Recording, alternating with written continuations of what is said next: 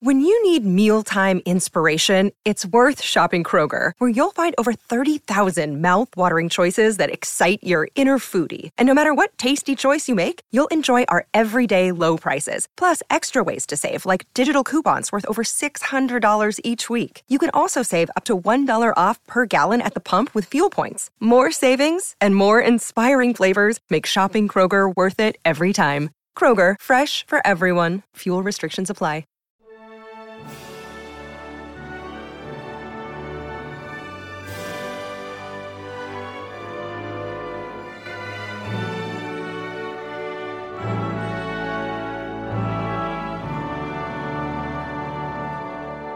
Welcome back to the Welsh History Podcast, episode 105 Second Class Citizens.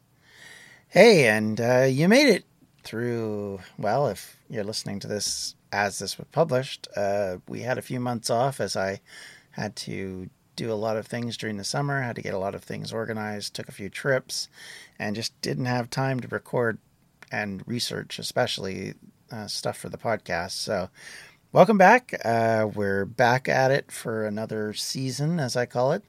Uh, the focus of the next series of podcasts, I can't even tell you how many, uh, is going to focus on the period from the end of Welsh independence, basically from the beginning of the 1300s until uh, the end of the Tudor period, and we'll probably take some diversions through those periods, talking about specific subject headings, cover some different ideas that are taking shape. And, and in fact, in this episode, we'll talk a little bit about one of those things, uh, which is the rise in urbanism.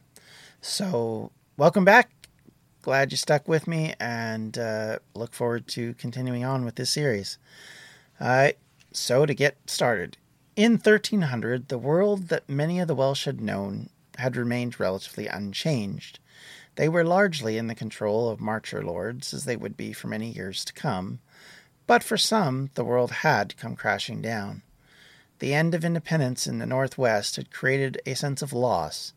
Bards and poets lamented that separation from their perceived independence and the loss of their last true prince, as it was called, and that would set the stage for much that would be seen as the seeds of the Glyndŵr revolt to come. But that was a hundred years away, and at this point, as much of what the Plantagenets would spend their time and treasure on would be instead focused on Scotland and eventually their old enemy in France. Meanwhile, the first real change came to Wales through the post conquest was the end of the princes and the kings. Edward wanted no more challengers. Even his allies were removed from their former titles and simply became lords of the English monarchy. Edward himself sought to finalize the Welsh conversion by the slow removal of Welsh laws and Welsh boundaries. In law, English common law specifically, became a part of the Welsh system. In criminal justice, English common law was the only deciding factor. In other civil court laws, Welsh laws, at least for the time, were still only slightly or modestly changed for the Welsh population. English people remained under common law and were judged under that law separate of the Welsh law. However, things like inheritance laws, which had been different from the beginning, were modified to remove bastards from inheriting and limiting women to inheriting only when men could not inherit. So, thus, equality of inheritance was r- limited to only direct legitimate descendants who were male, and more to the point, slowly they were moving towards primogeniture as the option of choice. These changes today seem mild in our modern perspective, as most English speaking world now lives under English common law in some form, since that period, but for Wales it was a sharp departure from what had come before. If you were living in North Wales, this change must have rocked a few people. Certainly it would be a cultural shift you weren't necessarily prepared for. And yet, the desire for stability would probably be quite strong at this point after years of uprisings, revolts, and wars. Certainly, for the average commoner, the idea of patriotism is a sketchy one at this stage. It's not the same as what we think it is now because nation states didn't really exist. So the idea that you would be loyal to a nation was a lot more limited than I think the way we think of it these days. And among all these things, the Statutes of Wales, or also called the Statutes of Rhuddlan, were able to create counties and shires. In Wales, that would work like their English counterparts. The Welsh would no longer be a mass of cantrefs or kingdoms, but would be broken down into counties with sheriffs and English governance. Edward, after 1284, began castle building and an urbanization program to reinforce the rule of the English in Wales. In this, he was following the old Roman ideal about centralization of urban centers and forts dotting the countryside to maintain control. Wales of the 14th century would likely have had some continuity to the area of Roman Britain and the tribes that had previously ruled there. The reality of it was a lot of what the English were doing was adapting some of the Roman ideals about how you centralize control and centralize the population. And we're going to talk a little bit more about this. The post Roman Britons were firmly displaced to some degree in the power structure. Few, if any, Welsh remained in the top of the political chain in Wales. Llewellyn and his possible heirs in Gwynedd were either captured, dead, or in permanent exile that would end their line fully in less than a century. Powys remained one of the few areas where local rule remained, but largely they were at the whims of the king and would too fall into English structures within a short period of time through intermarriage. Edward formalized the conquest by naming his son the new Prince of Wales and merging the title into the English monarchy, likely as he would have done with the Scottish one had the conquest had been permanently established. Certainly, he tried to marry into the Scottish monarchy at one point. One aspect of the conquest we do not talk about previously was the influx of immigrants from England and elsewhere in the Norman domain. Henry first brought Flemish over in South Wales to urbanize and control that area of southwest Wales. Those experienced wool farmers were then moved from England, where they'd been set originally after there was a issue with drought and famine in their own Flemish area. They were then moved to an area around Rhos in the southern half of Pembrokeshire, on a modern map, this would include areas like Haverfordwest or Milford Haven. These settlers then began to dominate the area in the place of the Welsh, as the Welsh language itself had ceased in this area, and much of Welsh as a language ceased, and in this area, much of it became anglicized. And this region would then be called Little England, a pocket of English speakers and customs in the extreme south of Wales. The native population were either driven out, or were mostly dead, or possibly had fled the region. But when you consider that the land was prime farmland and had heavily been a featured coastal settlement going back to the Neolithic period, it would be very unlikely that the Welsh were there had just voluntarily decided to leave. It makes much more sense, and most academics figure that there had to have been some reason behind it, usually either by force or by some sort of genocide.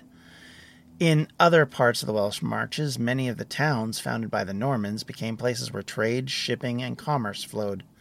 Cardiff, Carmarthen, and Montgomery began to grow and be legitimate points of entry into Wales. This would bring further immigration from for those looking to capitalize on this stable land, or at least seemingly stable land. Welsh lords followed suit before and after the conquest. The towns of Welshpool, Lampeter, and Llandindos became important trading centers. While this went on, Edward's castle building created even more centers in Carnarvon, Pwllheli, Harlech, all became centers of military might in the former lands of Llewellyn. As these English towns developed, legislation was then established that excluded Welsh people from taking advantage of their proximity economically. The Welsh were excluded from being burgesses, in other words, holding offices in the borough, and could not trade freely in the town. On top of that, they were then forced to pay tolls that were normally charged to people not from the area. Effectively, native Welsh became foreigners in their own lands.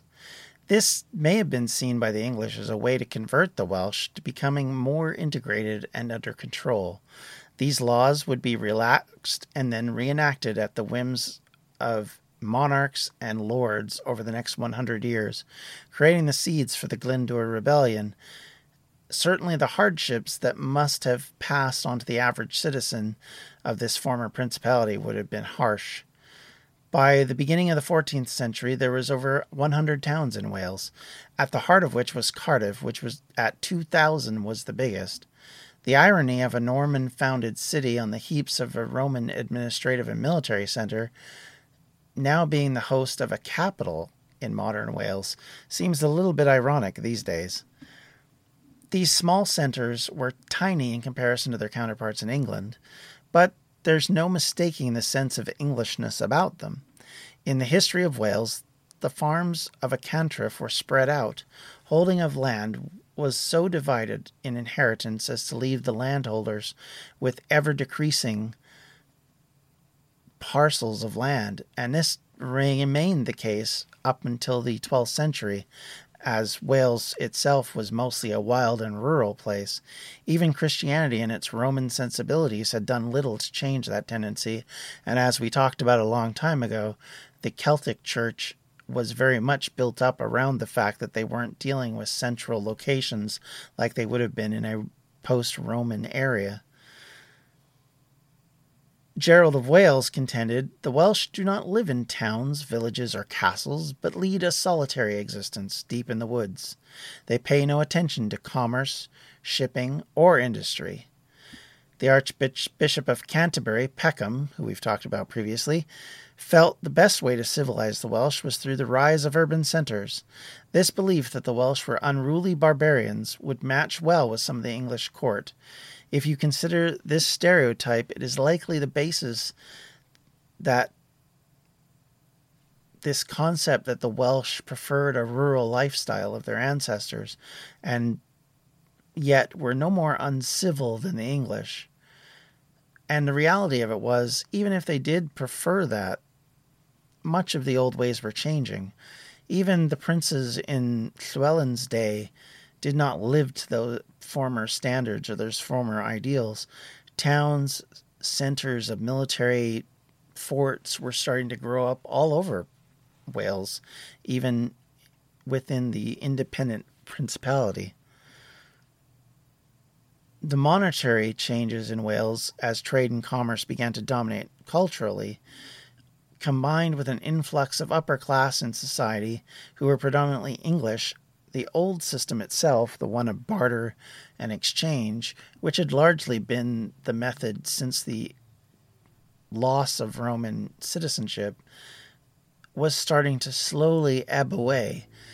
Now, you have to understand that when we talk about this, we're not saying that, you know, everybody went from trading their cow for two pigs or whatever to getting four groats and five pennies and a halfpenny and that kind of thing. But for the upper class, that was definitely the case.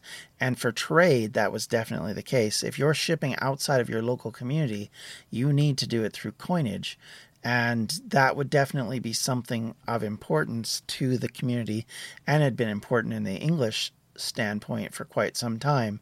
This was something that had been missing from Wales. We talked about at one time that Roman coinage had been the last consistent coinage until the conquest. Once the Normans came in, that all, of course, changes and it develops quite differently. The English version of the economy in the Middle Ages would have been something that would affect all levels of Welsh society, and then throw in that midst the concepts of racial separation and of being different. And you can see how this would create an envy and a desire to fit in for some. Those who may not have been advantaged under the chaos of the last 50 years might see the English method as offering stability. By 1340, Ranulph Higden had was said to believe that the North Welsh were taking to Englishness. He was convinced not by going to Wales to see for himself, but rather by those coming to Chester where he was located. These would likely be merchants or those seeking their fortune who would want to fit into the English system so that they could profit from it. There was also at this time a diaspora of Welsh people moving away from Wales, and all of these people would look at the culture in England and be desiring to try and fit into it the best way you can. Much like immigrants these days coming from foreign countries will try to fit into the local culture. It's common sense. If you want to get ahead, you're going to have to sound like the other person. You're going to have to dress like the other person, and you're going to have to do what the other person does.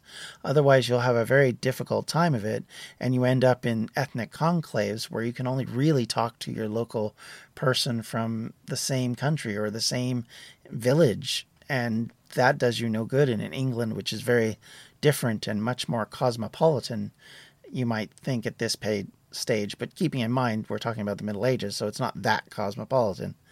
But this whole idea that there be a prerequisite of English makes some sense and a prerequisite of fitting in. So, of course, these people coming to Chester would look to Ranulph as if they were totally buying into the agenda of the English and totally becoming English themselves. Now, if you go back to the rest of Wales, is that the case? Very unlikely. But nonetheless, that's kind of the perception. At the center of the growing discontent in Wales in the 14th century, which would blaze into open rebellion at the beginning of the 15th, was the continuation of the discrimination of the Welsh by English lords, sheriffs, and burgesses across communities in Wales. As mentioned earlier, the political discrimination was matched with an economic one. Effectively, as decided by Edward, native Welsh were held responsible for the expense of the English conquest. They were taxed more, kept away from the markets so that they might compete with English interests, and generally treated as second class citizens in their own land. The fact that the English felt that this would contain the Welsh desire for national determination shows what I can only call a complete lack of understanding of the Welsh and what drove them to oppose the English so often since the settlement of Alfred and which, of course, put them under the English hegemony in the first place. However, scholars have pointed out that while the Welsh were increasingly marginalized, their English commoner counterparts who moved to these towns under the control of the marcher lords were treated almost as bad at points, because the power of the lords wielded meant that they could take as much advantage from the urban centers as from the rural periphery, and likely it would be cheaper, easier, and more convenient profit. And so trying to track down a local farmer out in the rural country compared to tracking down, you know, 500 people in a small village, a little bit easier. And of course, that meant that they took advantage of them no matter what. If you're like me and eating healthy is a bit of a problem, let me bend your ear a little bit to eat stress free this spring with Factor's delicious, ready to eat meals. Every fresh, never frozen meal is chef crafted, dietitian approved and ready to eat in just two minutes. Choose from a weekly menu of 35 options, including popular options like Calorie Smart, Keto, Protein Plus, or Vegan and Veggies. Also, discover more than 60 add ons every week, like breakfasts, on the go lunch, snacks, and beverages to help you stay fueled and feel good all day long. What are you waiting for? Get started today and fuel up for your springtime goals. Get chef prepared meals on the table in two minutes with Factor's ready to eat meals so you can get back to doing what you love this spring. Also, if you're looking for gourmet meals, try meals that feature premium ingredients like filet mignon, shrimp, truffle butter, broccolini, and asparagus. We're celebrating Earth Day all month long. Look out for the Earth Month Eats badge on the menu for our lowest carbon footprint meals. Head to factormeals.com slash welshhistorypod50 and use the code welshhistorypod50 to get 50% off your first month plus 20% off your next month.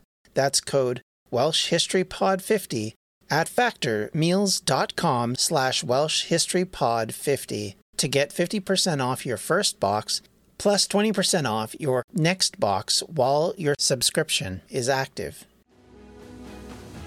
I'm Ken Harbaugh, host of the new Medal of Honor podcast from Evergreen Podcasts, brought to you in partnership with the National Medal of Honor Museum. In each three minute episode, we'll learn about a different service member who distinguished him or herself through an act of valor. We'll include stories from the Civil War to Iraq and Afghanistan, and from all branches of the military. We'll talk about service members who were overlooked for the medal at first due to their race or religion, and about those who were celebrated at the time. We'll hear stories of soldiers like Audie Murphy, future Hollywood star who mounted a burning tank to hold off German infantry in World War II. And people like Dr. Mary Edwards Walker, a Civil War Army doctor and the only woman to receive the Medal of Honor so far. Learn about these heroes and more wherever you get your podcasts.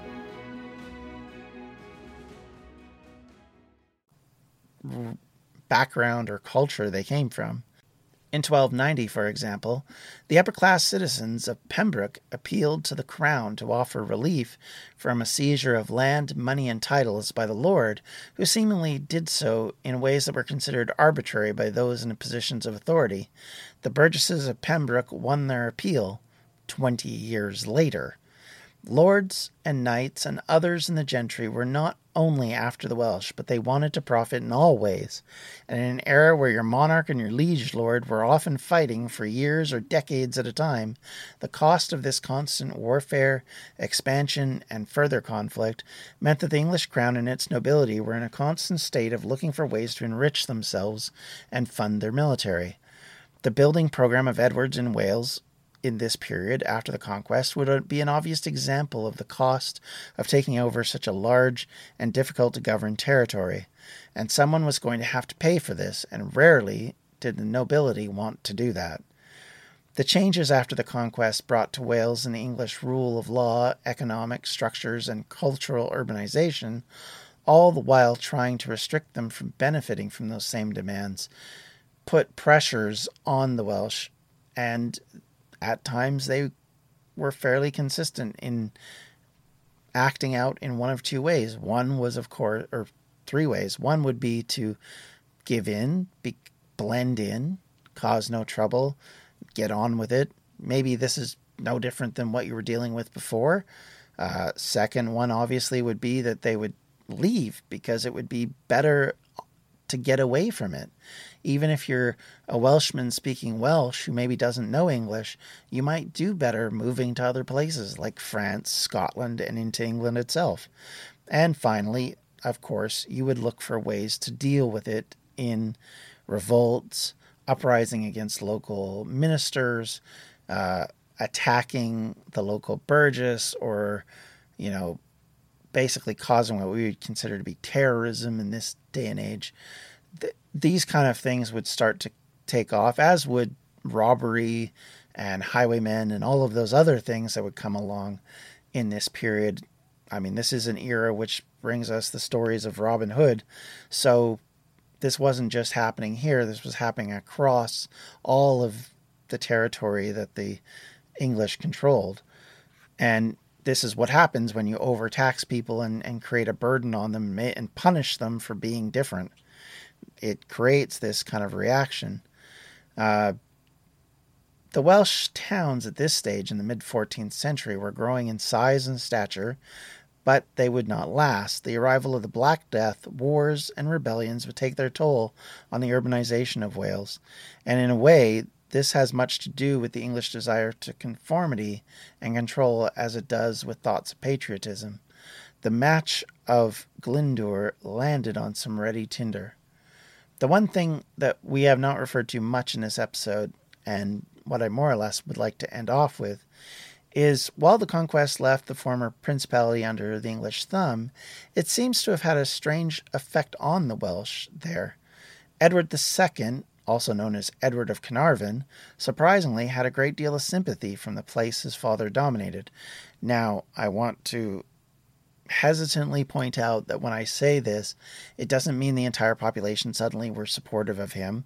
It doesn't even mean that the majority of them were, but enough of a percentage that there was talk both in scholarly works and in other data that show that when the chips were down, the prince actually and king would flee to the principality which he'd been ruling from in 1301, for example, at the age of 16, he was named the Prince of Wales, firmly establishing the English monarchy to the former Welsh title, admittedly a title which had been achieved mostly at the acceptance of the King of England in the first place.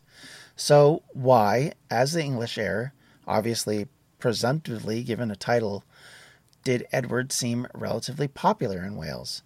One academic suggests this may be because the Prince of Wales Edward, took seriously the complaints of the people of his, this principality he ruled. He was presented a sympathetic face on the throne, something that had not been seen in Wales since the Norman conquest. Certainly, that alone would have made him stand out. Add to this his conflicts with the Marcher lords, who had been dealing harshly with their Welsh subjects to the point where a few rebellions had already broken out, and in a few isolated cases had become fairly large one can see how a regent who acts more in the Welsh interest gains the support of the Welsh over barons who are seeking their own portions of power. Roger Mortimer, of course, is a fairly powerful Marcher lord at this time. He, of course, becomes even more powerful later, but he is one of the people who is being accused of having abused his power. When Queen Isabella and her lover Roger Mortimer overthrew Edward, he fled not to France or England, but to Wales. Again, this shows that the support there was probably stronger, in part, of course, because his friend, presumed possible lover, Hugh Despenser, was living in Wales and was one of his father was one of the Marcher lords in South Wales. But yet, even still, it does point that there was some reason that he felt a need to go there. His untimely death in 1327 would have him remembered unkindly in English history as the person who lost Scotland and bungled away his kingdom, while in Wales he would be remembered at least slightly differently. At the end of this, Mortimer would be set up as the Earl of March, the largest Marcher lord holder in Wales, and set the road for conflict that would lead to Glyndwr's revolt and eventually to the rise of the Welsh in the name of Tudor. And with that, I'd like to end the episode. I thank you guys all for listening. If uh, you want to learn more about what we do here at Distractions Media or more about the Welsh History Podcast, you can follow me on Twitter at Welsh History Pod, or you can follow us on Facebook at facebook.com forward slash Welsh History Podcast. Uh, you can find everything that we do at distractionsmedia.com, and I'd encourage you to consider uh, our Patreon, which is at patreon.com forward slash Welsh History Podcast. Certainly, I will be putting up some videos over the next few days to try and uh, give you something to view, and uh, we'll talk about kind of where we're going. And uh, until next time, everyone, take care, have a great day, and we'll see you next time. Bye. This has been a Distractions Media production, and for everything we do, check out distractionsmedia.com. Coming up on 5 Minute News, I'm Anthony Davis. You might think it's partisan because maybe it's critical of one side or the other, but it's not. It's just the truth. And I think that's also something that's kind of unusual for Americans listening to the radio or to podcasts because the news landscape in the States has been so partisan for so many decades. So, five minute news is verified, truthful, independent, unbiased, and essential world news daily.